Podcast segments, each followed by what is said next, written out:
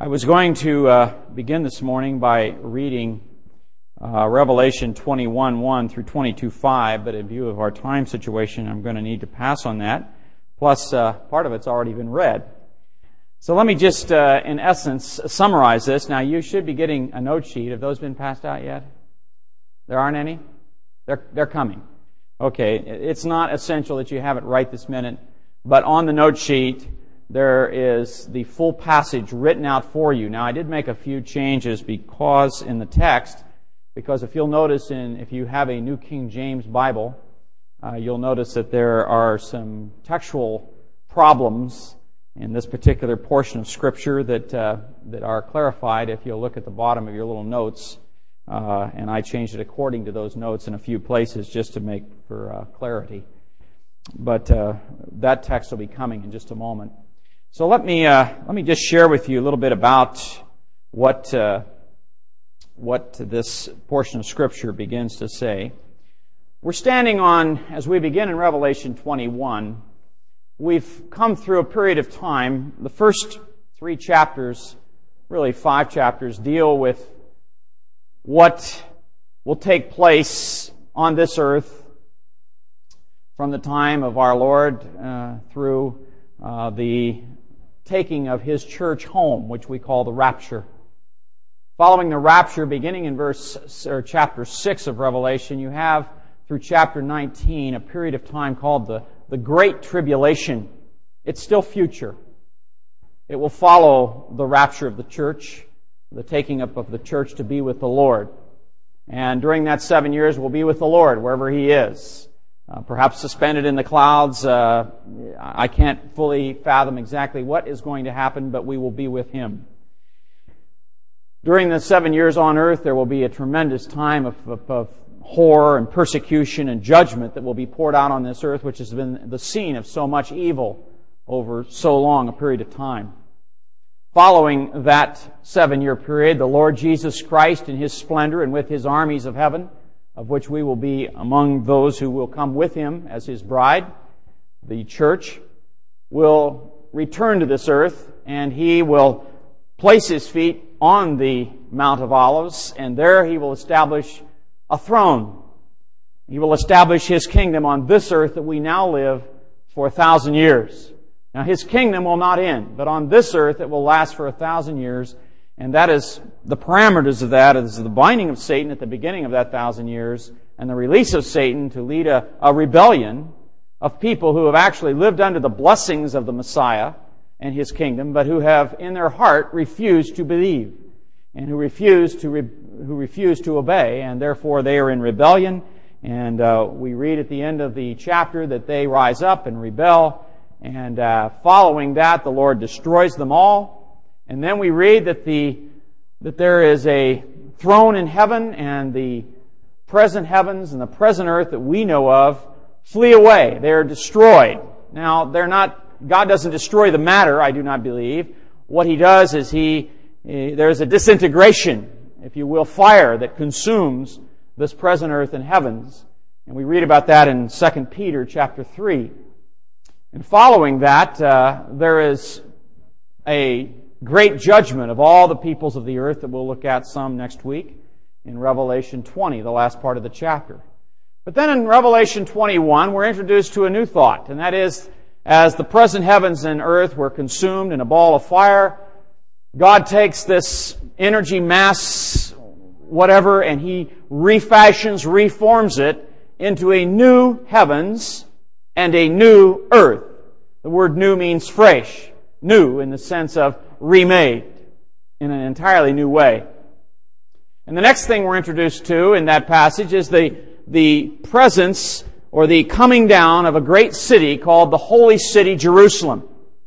And is a new Jerusalem. It's not anything like the old Jerusalem. This is a new city that I take has been in existence and now it is coming down, and the most unusual thing to John is that now it is actually coming down and it is alighting upon the earth, and we read now that God will dwell among men, human beings. And I explained that last week. I don't want to go through and explain it again, get you more confused. That beautiful city in which there will be no more uh, that beautiful setting in which this city comes down upon the earth and the people of the earth. There will be no more pain, suffering, crying, and so forth. The old things have passed away. All things are new now. That is a focus then that in verse 9 of chapter 21, John picks up and begins to describe. And he describes it as heaven on earth, in which it is a glorious city in which passes through this very transparent city made of all kinds of special materials that reflect light, the light of God, that this city will cast off a light that will light up in reality the whole universe, overwhelming even the sun and moon or whatever uh, light bodies there may be in existence at that time. He goes on to talk about the city and what it will be like. He says that uh, there will be gates. And names will be written on the gates indicating that there will be freedom to enter into the city. That would speak of the children of Israel, the names of the tribes of Israel. And so there will be freedom of access to these tribes and to whoever they bring in with them, perhaps the, all the nations of the world. And then there will be also foundations under the wall of the city. And on the foundations will be written the names of the apostles, who were the the ones who were the first victorious, overcoming Christians, and they will possess the city. The name on a foundation sort of suggests the idea of possession, that it will be theirs. The size of the city is given, the dimensions. I personally take it as a, as a pyramid.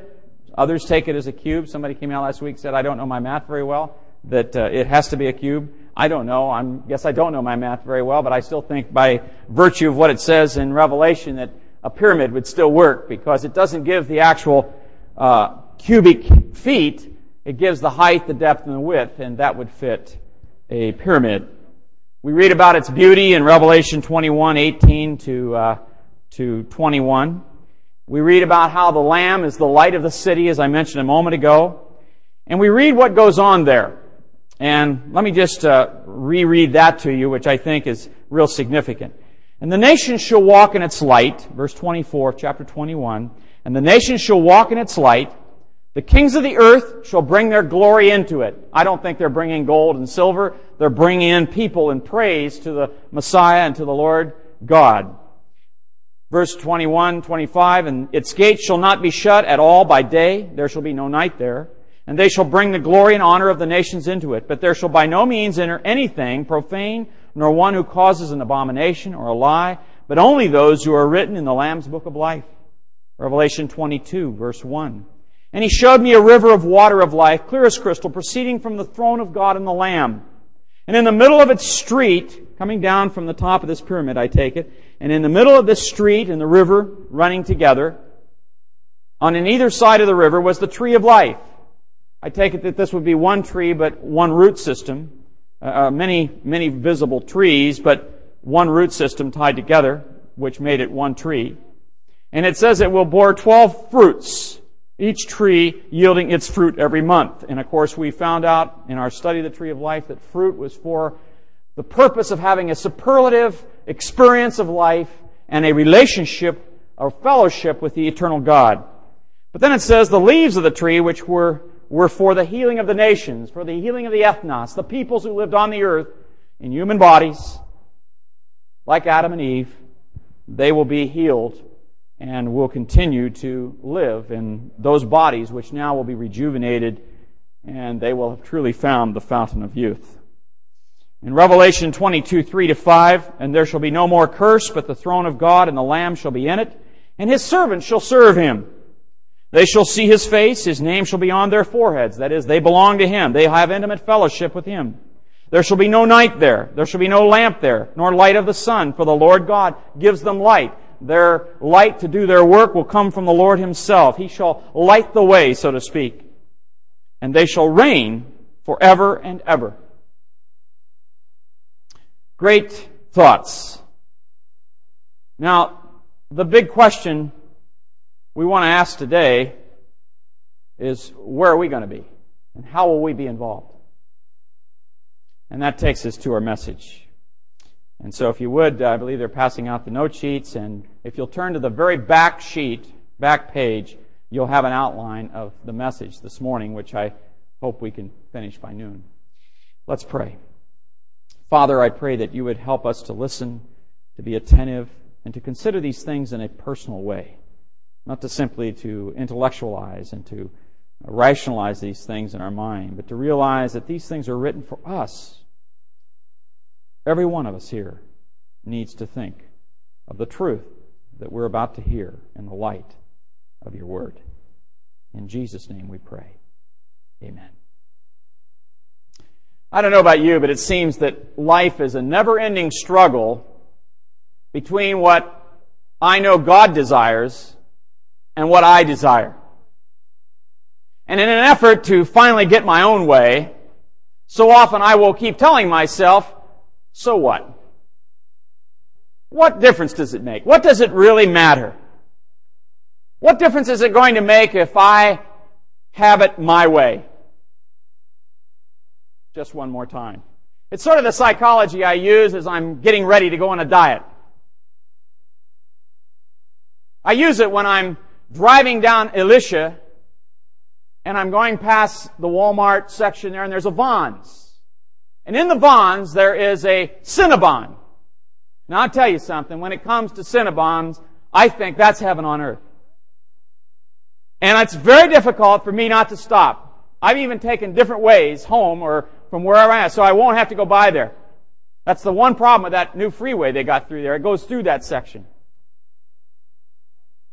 And I say to myself, so what's more, what's a couple more Cinnabons on an already fat, aging, balding, middle-aged man? Is it really worth it to forsake and deprive myself of that joy? Speaking of aging and balding, this past Friday I was spending some time with Jim Alexander. Now, Jim's an elder.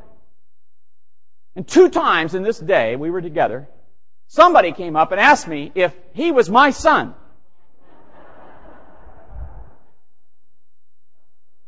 Now, if it had happened to somebody else in the church, it'd been all right. But this is the kind of friend that gets this information and he won't let go of it. And now Jack knows it, and that's even worse. Seriously, though, one of the saddest things that happened in our ministry was about a year ago. We got a card, one of those visitor cards that people fill out, and there's a place to comment. And the person said they've been coming to our church for four or five weeks, and they said, We love the preaching, we love the music, we love the fellowship and the warmth of the people, but the pastor is too old. Literally. And he was serious. He or she, whoever. Now, you know, when I heard that, that really hurt. Because I think I'm living in a culture in which as I age and get less attractive, I'm going to be a less desirable commodity. And you know, there's that feeling in your heart when you want to say to God, you know, God, take this job and forget it. I don't need this. But you know, I'm still here. And unless you chose to remove me, it would probably be impossible to get me out of this situation unless I felt God strictly moving me somewhere else to invest my time somewhere else. Why is that? There's other ways to make a living. There's other ways to, to enjoy life. I mean, I really enjoy being a pastor, but there are things about it I don't like. Some of the criticism, the comments, those things really make you mad. To be honest, it gets under your skin. And I'm, people say I'm thick-skinned. I'm not any thicker skinned than anybody else here. We're all thin-skinned. It hurts.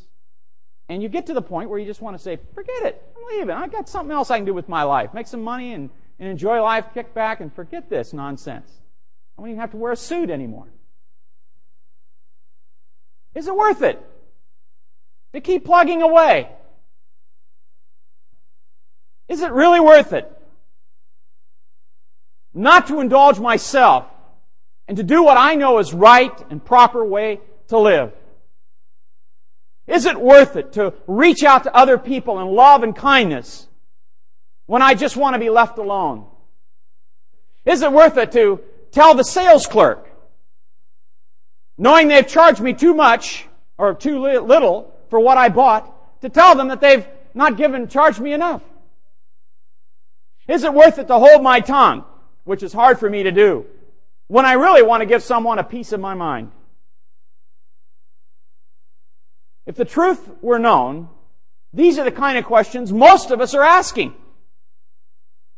Subconsciously. And we're answering them at the same time. Yes or no. It's worth it or it's not worth it. Is it worth it to flee temptation? Is it worth it to show respect to your parents and your teachers as a young person?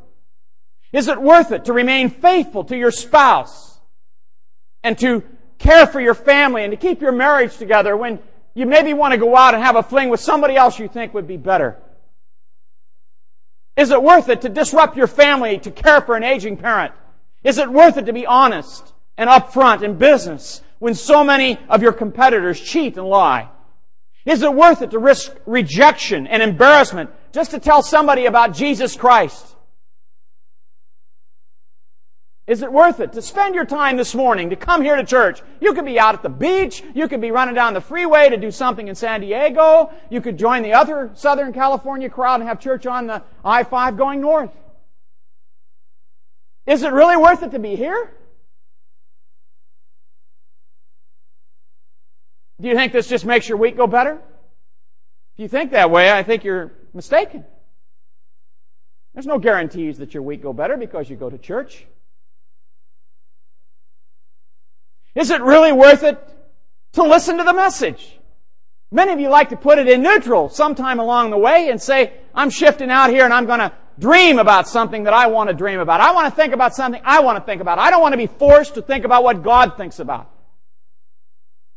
And if we're talking about something that is interesting to God but not interesting to you or to me, we tune out. Is it worth it to stay tuned in? Is it worth it to spend all your Saturday evening studying and preparing for a Sunday school lesson? Is it worth it to stand up for Christ and live as a Christian in a world that doesn't give a rip? A very old apostle by the name of John knew the value of living for Christ. Turn, if you will, to Revelation 21, and if you have that worksheet, it's right there. We're going to be looking at verses 6 to 8. Now, when John wrote Revelation, he was in old age.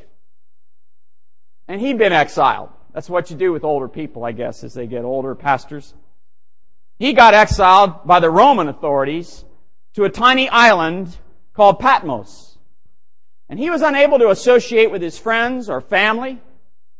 And he was unable to associate even with his church friends and his church families that he had been a part of. He knew what it was to live in hardship and to suffer persecution for the name of Christ, and all because he proclaimed Jesus as Lord. They didn't care for that in Rome. Lord was Caesar. Now, as he draws his last book, indeed, God's last book of the Bible, to an exciting conclusion, John sees something that just thrills his soul. And we've read about it this morning. And we've also talked about it. About this new city of Jerusalem, heaven coming down on earth. But it's what he heard from God the Son from his own lips that undoubtedly made this old battle-worn soldier thrill in his heart. Get all excited and to say to himself as he heard the Lord Jesus say these words, yes, it is worth it all. Let us share these verses together in Revelation chapter 21, verses 6 to 8. And I think we'll see that yes, it was worth it all. And he said to me, It is done. I am the Alpha and the Omega, the beginning and the end. I will give of the fountain of the water of life freely to him who thirsts. He who overcomes shall inherit all things and I will be his God, and he shall be my son.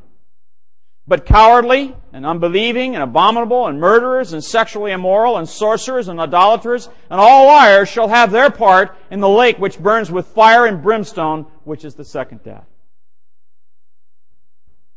He begins and he says to me, to John, he being the Lord Jesus Christ. That's the person who sat on the throne. Now, I'll back that up next week, but right now, take my word for it. And the Lord Jesus Christ said to John, It is done. It is as good as done in the sense that from God's perspective, God the Son's perspective, it is done. Why? Verse, the middle of the verse, I am the Alpha and the Omega, the beginning and the end. The Alpha and the Omega are the beginning letter and the end letter of the Greek alphabet, which in which this was written. It's like saying, I'm the A and the Z. I'm the beginning and the end. I stand at the beginning of history and I stand at the end of the history. I see it all at the same moment. I determine the end from the beginning. And that's why I can say it's done. Even though it's not done from your perspective, living where you're living, John, it's done from my perspective because I see the end. I stand at the end just as much as I stand at the beginning. And only God can reveal and guarantee the destiny of all things. Now, not only is our Lord Jesus Christ guaranteeing and revealing the destiny of these things that we've been reading about, this new heavens and this new earth, but He is also guaranteeing and revealing the, the destiny, or if you will, the fortune, good or bad, for all men. This old world in which we live and everything in it will one day pass away, but you know there's one thing that will go on forever that's on this earth right now that won't be burned up and consumed with the new heavens, new earth. You know what that is? People. People. People forever. You will not cease to exist. You will not be annihilated as popular teachers today from the Far East like to tell us, or some of our New Age people that just sort of think that we somehow die and blend into the spirit, the spirit of the natural world. That's nonsense. There's no credibility for why they say that. You can say anything you want, and it can sound wonderful, but the question is, is there anything underneath it? And there's nothing underneath the philosophies of men today. But there is something behind what I'm sharing you, and it's the Word of God who stood the test of time. People are forever. People will exist forever. And they will all have a part in God's eternal kingdom. But the question is, what part will they have in God's eternal kingdom?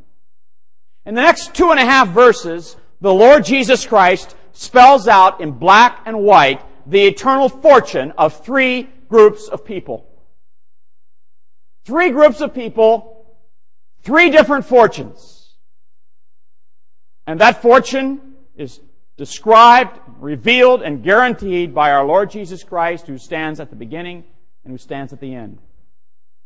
Now we tend to class people in different ways. We look at people and we'll say, we have here rich and poor, or we have educated and uneducated, or we have yuppies or mature people, or we have men and women, or we have high class and low class and middle class, or we have fruits, nuts, and flakes, which I've said, which I've heard that we have here in California.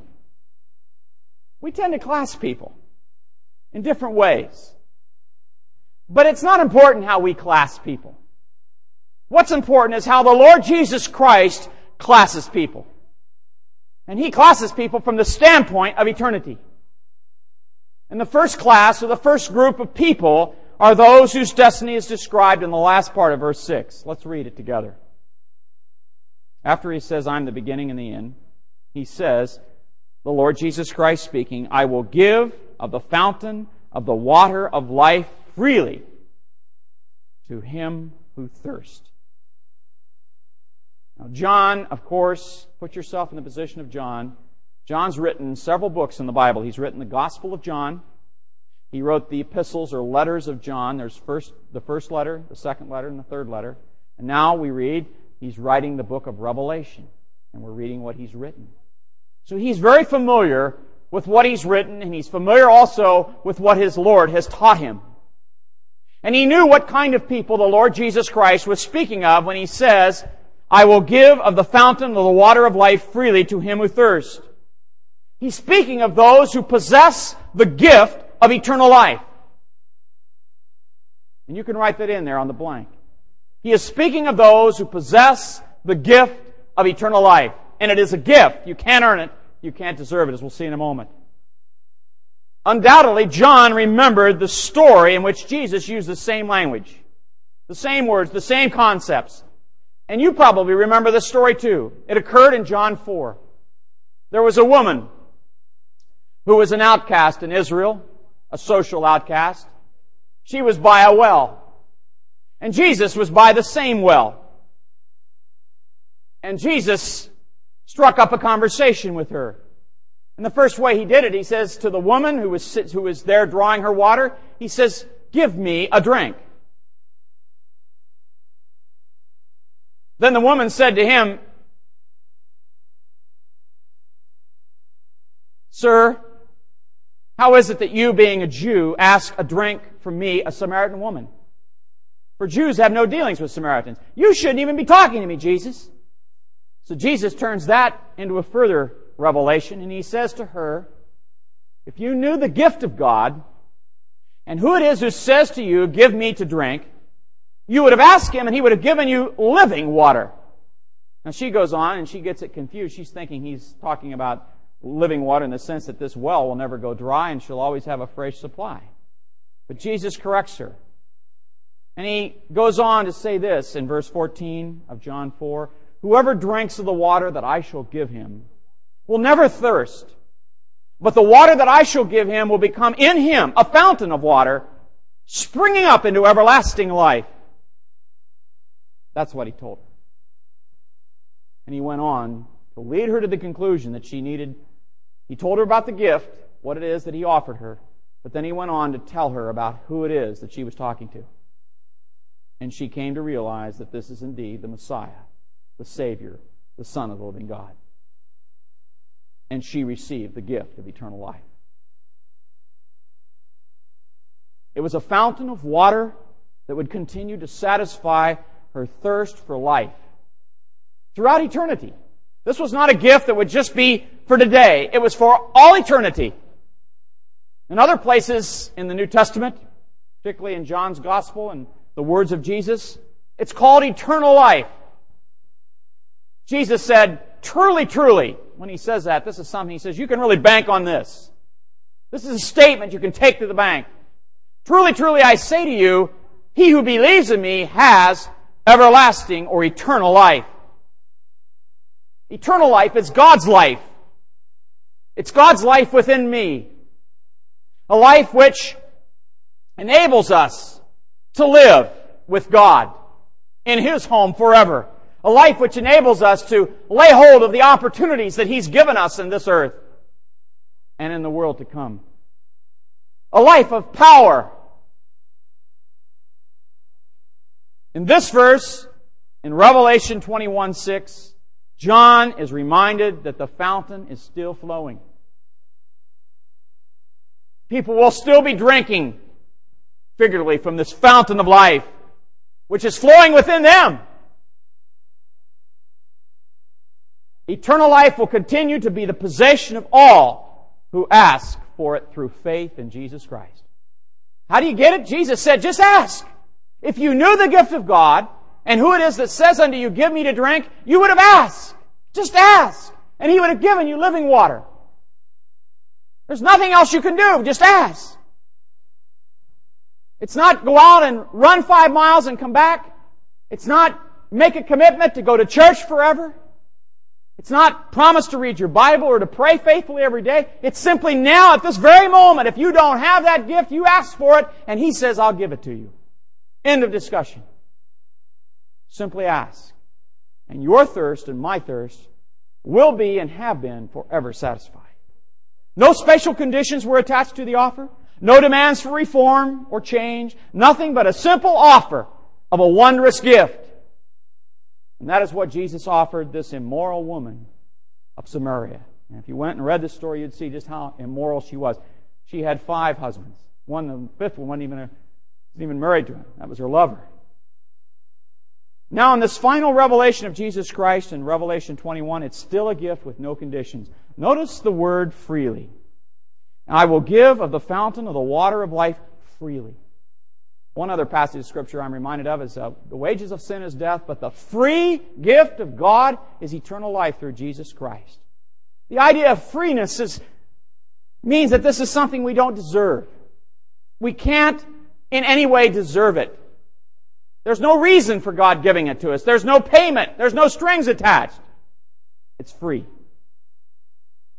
Now, the first class or the first group of people were those whose fortune our Lord Jesus describes as those who possess the gift of eternal life. And they will continue to possess that gift throughout all eternity. They will live in that city. They will live in the presence of God. But there is another group of people whose fortune the Lord Jesus Christ describes in the next verse, verse 7, Revelation 21. Like those in the first group of people, these people had also drunk and would continue to drink from the fountain of the water of life freely. In other words, he's building on what's already been said. He's talking about a group within a group, if you will. But these people also used the gift of eternal life, which they possessed, to overcome. Notice verse 7. He who overcomes shall inherit all things and I will be his God, and he shall be my son. To use the words of Jesus to his disciples in John's Gospel, going back to the story of the Samaritan woman, do you recall what happened? She heard that he was the Messiah. She immediately left her water pots and she went into town. She got the people all excited, says, I found the Messiah. They began to follow her outside of town. In the meantime, Jesus' disciples, who'd been off getting food for the, the group, returned. They show up with the food. Jesus sees the crowds probably coming toward him or senses that they're coming toward him in the distance. And they say, Master, eat. And he says, I don't have time to eat, in essence. And he says, My meat is to do the will of him who sent me. That's my meat. Now the woman needed water, and what the disciples needed was the meat. They needed to join in the work. And he goes on and he talks about the fields being white unto harvest and how we need to get busy and that there will be a reward at the end of the tunnel. They then ate the meat of doing God's will and finishing His work. And we are invited to eat the meat of doing God's will and finishing His work. They overcame and were victorious in the midst of their temptation to be lazy. They reached out in love and kindness, even when it was a struggle. We also need to reach out in love and kindness, even when it's a struggle. People who overcome are people who are fleeing temptation over and over again. People who overcome are people who put others before their own needs.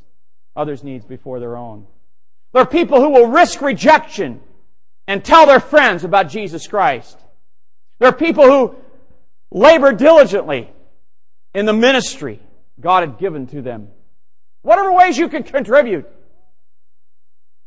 I found a, a small way in which I can contribute, and believe me, it's small.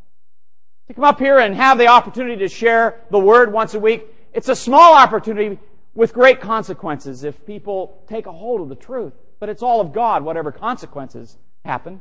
But my part is simply a small one. But the reason I don't want to run and turn tail, because people get on my nerves or they say things that hurt or they tell me I'm an old work, an old horse that needs to go out to pasture, is because Jesus Christ has something for me as an overcomer. If I'll turn from that temptation and keep being faithful in the way that I can contribute. Now each one of you have a contribution to make. I don't know what it is. You're gifted in unique ways. And everyone's contribution is uniquely tailored to them. And the question is, are we going to fulfill that, that calling, if you will, that opportunity that God has given us? Are we going to contribute in the way that He wants you and I to contribute? If we do, then we're the overcomer that He's speaking of. You see, the overcomer went to church. I hear people that say, we don't need church. That's just a cop out for laziness. It's a cop out for selfishness. I want that time to myself. Nonsense. God says they don't forsake themselves together. The, the assembling of, their, of themselves together is the manner of some is. That's the test of an overcomer. One of the tests. And when they go to church, they're, inv- they're engaged. Their mind isn't a million miles away. It's engaged in what's being said. The overcomer stands for Christ and he lives as a Christian is supposed to live, even when the world makes fun of it. These are the overcomers. There's a lot of talk about the overcomers in John's writings. And we could do a study on that word alone. And they're talked about frequently using other terms. You can go back and study the teaching of Jesus. He talked about the people who lived a life of self-denial, of self-sacrifice, and how they would be rewarded. Jesus talked about those who forfeited their earthly life with its temporary happiness and security so they might be able to preserve the value of their life for eternity. Jesus talked about those who were true disciples, those who took up their cross daily and followed Him. He talked about the overcomers, the victorious ones, the winners with Him in life and the race of life. These are all biblical images and they're all images of the overcomer. But the question is, is it worth it? Is it really worth it? We're not talking about people here who are saved, who are going to heaven, who are going to be there. If you put your faith in Christ, you're going to be there. But the question is, what's available for you as someone who's laid their life on the line for Jesus Christ beyond just being there? And that's what Jesus is dealing with in verse 7 of chapter 21. He who overcomes shall inherit all things, and I will be his God, and he shall be my son. Is it worth it all to be victorious, to overcome? And he says, Oh, yes, it is. Because the one who overcomes shall inherit all things. Go through some time and do a study of inheriting the kingdom versus entering the kingdom. Amazing differences in the passages that talk about the two. Now, we don't have them all together today because we're not theologically precise, and it's, it's, it's bad to be theologically precise. This is a careless society. Who gives a rip? Just want to feel Jesus, don't we?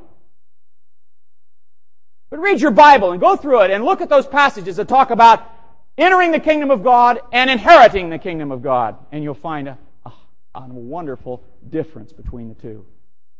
And here we're talking about an inheritance. An inheritance of all things. To inherit something means to enter it and to live there, right? If I inherit my folks' home, they'll, have, they'll give me the privilege of living there. That's what it means to inherit? No. If I inherit my folks' home, that means I own the home. And if I want to sell it and take the money and buy 20 Harleys, I can do that. It's mine. Or I can give the money to the missionaries. It's mine. It's my possession. It's something to be granted to me. I am the owner. I have the opportunity to administer that home, to manage that home, to direct that home, to oversee the use of that home, because I possess it. And that's exactly what God's saying is here. For the overcomer, there comes the privilege of inheriting the wealth of the world to come. All this that we've been reading about, the heaven on earth, and what all the, this beautiful city is about, this holy city, someone's going to manage that. Now the Lord could manage it, obviously, directly. And we could all just be sitting there and He could feed us too. But that isn't the way it's going to work. He's going to manage it through His servants. And His servants will be those who overcome. He's going to manage it through those who are reigning with Him, using another biblical term. If we endure with Him, we shall reign with Him. He's going to manage it through those who reign with Him. And those who reign with Him will be those who overcome in this life. Now, the children of Israel, you recall the story of the Jews and how they worked so hard to get to the promised land. And what was the, the incentive once they got to the promised land? It was the possession of an inheritance. You remember that? Every tribe got a chunk of land cut out for that tribe. And then that tribe would divide up the land among its sub-tribes or sub-families. And then the families would use it in different ways among themselves. Everyone had an inheritance. And that meant it was their land. If they wanted to sit on it, put a chair on it, and do nothing with it, they could do that. Or they could manage that inheritance and bring forth a crop. and feed their families. Or they might be good stewards and figure out ways of not only feeding their own family, but feeding other families, and they could multiply their financial opportunities. That was their inheritance. Now, we do not receive a, a, piece of real estate someday. That's not what he's saying is here. He's saying we have the privilege of possessing something, of inheriting something, which encompasses all of eternity's wealth and privilege. We're co-heirs, if you will, with Jesus Christ. That's a biblical phrase. If we suffer with Him, we will be an heir with Him, a co-heir. You might think of Jesus as the, as the eldest son. And we're going to be privileged to join in the eldest son's inheritance, which in biblical times was significant. All the things the Lord Jesus Christ has made over here in this chapter that we've been reading about the new heavens and the new earth, the new government, the new city of Jerusalem, a glorious new world full of people sharing their lives with each other and with God in a glorious new way. All of this belongs to the overcomers. Now, because they've proven themselves to be overcomers, our Lord knows that through the power of His Spirit, they're going to utilize that inheritance in a wise and good way for the benefit of all. It is theirs to administer, it is theirs to manage, it is theirs to direct, it is theirs to use. These things will belong to them. They will realize not only that I am here in heaven, but all these things are mine. And there's a big difference. Is it worth it? Oh yes, it's worth it. More than worth it. For no possession on earth can compare to possessing the wealth of the world to come with all of its privileges. It's hard for us self-sufficient Americans, middle class Americans, driving our Cadillacs and BMWs and motorcycles and the things that we do to really appreciate what the Lord Jesus Christ is saying here. You know, if we were in poverty, if we were a slave living in the last century in this country, our, our songs would be full of heaven songs. And we'd be thinking a lot more about these things. You see, it's the difference between driving a car and possessing and, and riding in a car. And when I get in a car, let's use a motorcycle. That's better for me. I don't want to ever ride behind anybody else on a motorcycle. I want to drive it. I want to be in control. I want to manage what's happening. I want to know what's going on. Now, if you're foolish enough to ride back there, that's okay. Sorry, Jim. But that's the point. It's the difference between being a passenger or driving the vehicle. It's the difference between living in the home or owning it and running the home. Ask my children. They live there. I run it along with my wife. Let me illustrate it in a more scriptural way. When God created man, He created us with the capacity and the desire to rule what He created. He put that desire within us to care and manage His world. That's what we really want to do, if the truth be known. To be responsible for what He created. Now it's obvious that we as men and women have failed miserably. We can't even keep what we have. We can't even keep our economies in balance, let alone what God has created.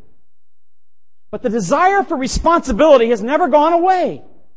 In fact, we thrive on responsibility, on accountability, and without it, life simply has no meaning. It's interesting, in recent years, they've found with very elderly people who can't do anything with their bodies, they're more or less immobilized completely. They found that by putting a, a small cat or a dog in their lap and letting them each day care for that animal, that it does something for them. Because without responsibility, without something to take care of, without someone that's depending on us, without something to do,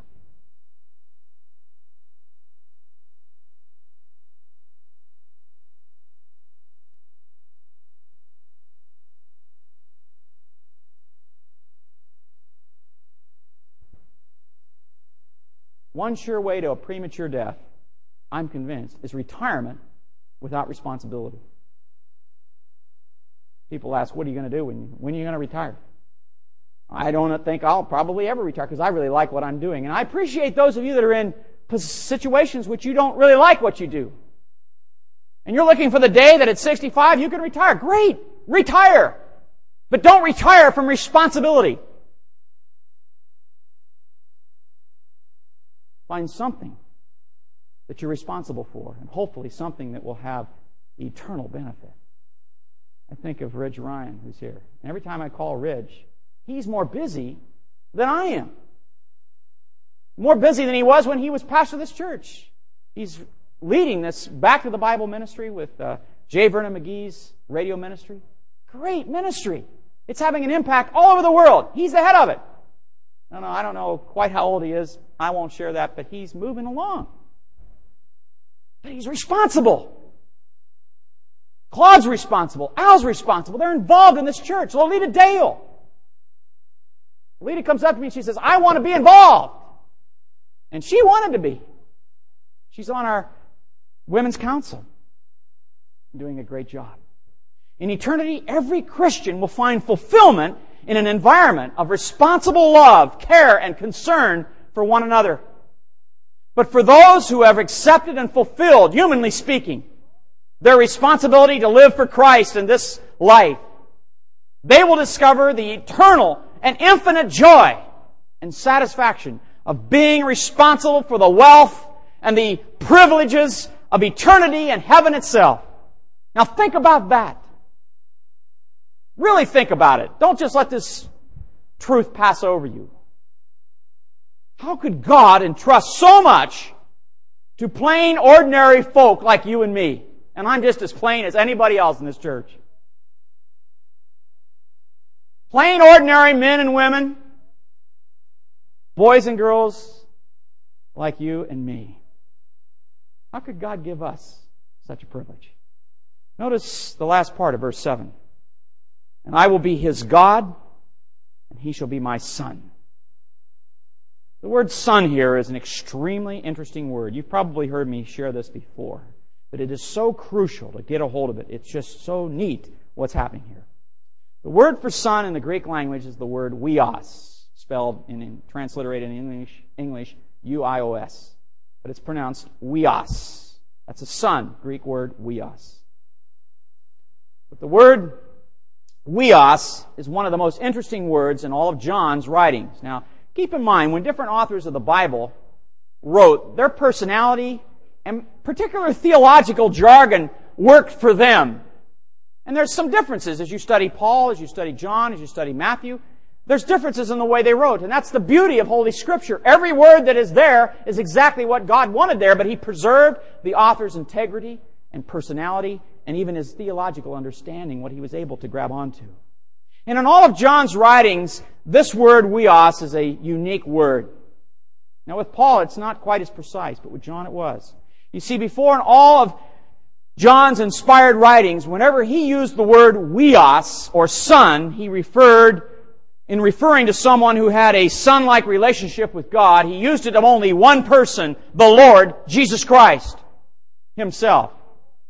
He was God's son, God's weos, in a unique and special sense. And believers and Christians of any kind were called in John's writings, not necessarily in Paul's, but in John's writings, they were called the sons or weos, or pardon me, they were called the technos of God, the children of God. They were never called the weos of God up until this time. Up until this passage. This is the last book that John wrote. In John 1:12, the familiar passage that most of us know, where it says, "To as many as received him, that is Jesus Christ, God has given the power to become the children of God." Some translations have sons of God. That's improper. The word there is technos. That's the word for child. God gave us the power to become His children. That is, we have His life now. We become His children, just as your children have your life. However, in eternity, those who overcome, to use Paul's words, who suffer with the Lord Jesus and therefore become joint heirs with Christ. To use John's words, they overcome and as a result of that way they will inherit all of eternity's wealth with Christ. And according to Revelation 21, they will be treated as God's weos, God's sons. as sharers and partakers with the Son of God Himself, with the weos of God Himself. They will not be treated as children. How do you treat a child? Versus how do you treat an adult child? A mature child, a mature son. There's a major difference. A child, I'm not about to turn over my, my fortune or whatever money I have to my daughter and son. G, uh, Craig and Amy. They're too young. Craig could go out and blow it on motorcycles. Amy had spent all her time at the mall. Pardon me, Amy and Craig. I'm just being facetious. But hopefully one day when they grow up and they become mature and they show themselves accountable and responsible and obedient in the, in the values that I've taught them and that Carolyn's taught them, then they will be entrusted with whatever we've got to leave them. Hoping that they will use it even better than we did. That's the difference between treating someone as a child versus treating them as a mature son, a weos.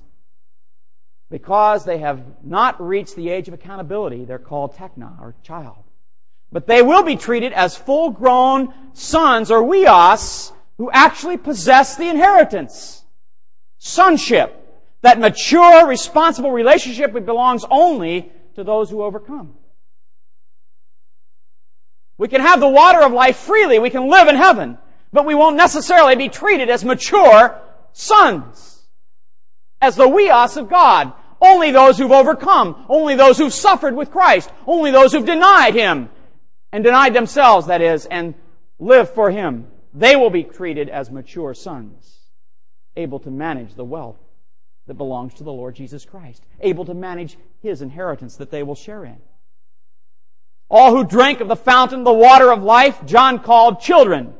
But those who are victorious will be called mature sons, weos of God, whom God will entrust all the wealth and privilege of eternity itself. It is to such mature, responsible sons, or weos of God, that the Lord Jesus Christ says that He will make heaven and earth and all creation respond to them because He will be their God. You see, He is the Son, God the Son. And everything will respond to their decisions, to their, their desires, their work, their management, their administration. Is it worth it all? Yeah, it really is. There are two classes of people we've talked about so far those who possess eternal life, and those who overcome, who also possess eternal life. There's a third class mentioned in verse 8 that we'll look at in detail next week. But the cowardly, unbelieving, abominable, murderers, sexually immoral, sorcerers, idolaters, and all liars shall have their part in the lake of fire, a lake which burns with fire and brimstone, which is the second death. That's the third group of people. And that will be their fortune. These are the people whose character, whose essential character has not been changed. It doesn't mean that a person who commits a sin like that because Christians can commit sins like this. But it's saying that those whose character has been untouched by the gospel, whose inner lives has not been changed by the gift of God, this is where they go. This is their conclusion. Now, there's just one question that we need to ask when you hear words like this, and that is, what's your fortune? What's my fortune? If you're here today and you see that your fortune is that you possess eternal life, but you're not sure that you're an overcomer or that you want to be, you need to study these things carefully. You need to realize that there's something special for you beyond simply being a believer in Jesus Christ. There's something more to be gained than simply walking into heaven and entering it. There's something to be gained in owning it. It's essential to your nature. I know a lot of people say, look, I don't want to work anymore. I just want to relax when I get home to heaven. That harp in the, in the cloud looks really great. Friends, that wouldn't be great for more than a minute. And then you're going to want to do something. And friends, if you aren't doing something, it's because you didn't do anything here for Christ. Everyone who gives a glass of water in my name will receive a reward in the world to come. So keep that in mind. We're all going to fall short to some extent. Many of us, big time. But there's at least some things we can do and we will be rewarded with those, with opportunity to do more in the kingdom to come. Then there's the group, the last group. Maybe you're here today and you're thinking, you know, that really describes me. Friends, you need to consider these last words of Jesus about five verses before the end of the book. And the Spirit and the bride say, Come. And let him who hears say, Come. And let him who thirsts come. And whoever desires, let him take the water of life freely. Don't leave here today without realizing that if you believe in Jesus Christ, that you know that He is your Savior, your God, who died for you, and that He gives you a gift called eternal life, and you believe that, you will walk out of here today with eternal life. Nothing else has to happen. No prayer, no invitation, no walking forward, no tears, none of the things that we associate with conversion in our culture. Simply a transaction that happens in your heart. That conversion experience really belongs to the next group, the overcomer. At some point, we need to get, as a Christian, we need to get to the point where we say, look, I'm going this way and I'm doing nothing of value for the Lord or little, and I want to turn around and get gone. I want to move out for God, for my Lord Jesus Christ. And then there may be some weeping, some tears. There may be a need to walk forward and say, I want to recommit my life to Christ. There may be a need to finally stand up and say, you know, I am a Christian. I want the world to know it, and I'm tired of being embarrassed about it. We're going to close with a beautiful hymn today. Take my life and let it be. As we sing a couple verses of that hymn, if you'd like to come forward, meet me at the front of this church. I'll take your hand and we'll pray together. And you can make that as a mark that you're renewing your commitment to Christ, your love for Him, and your desire to serve Him. You come as we sing together.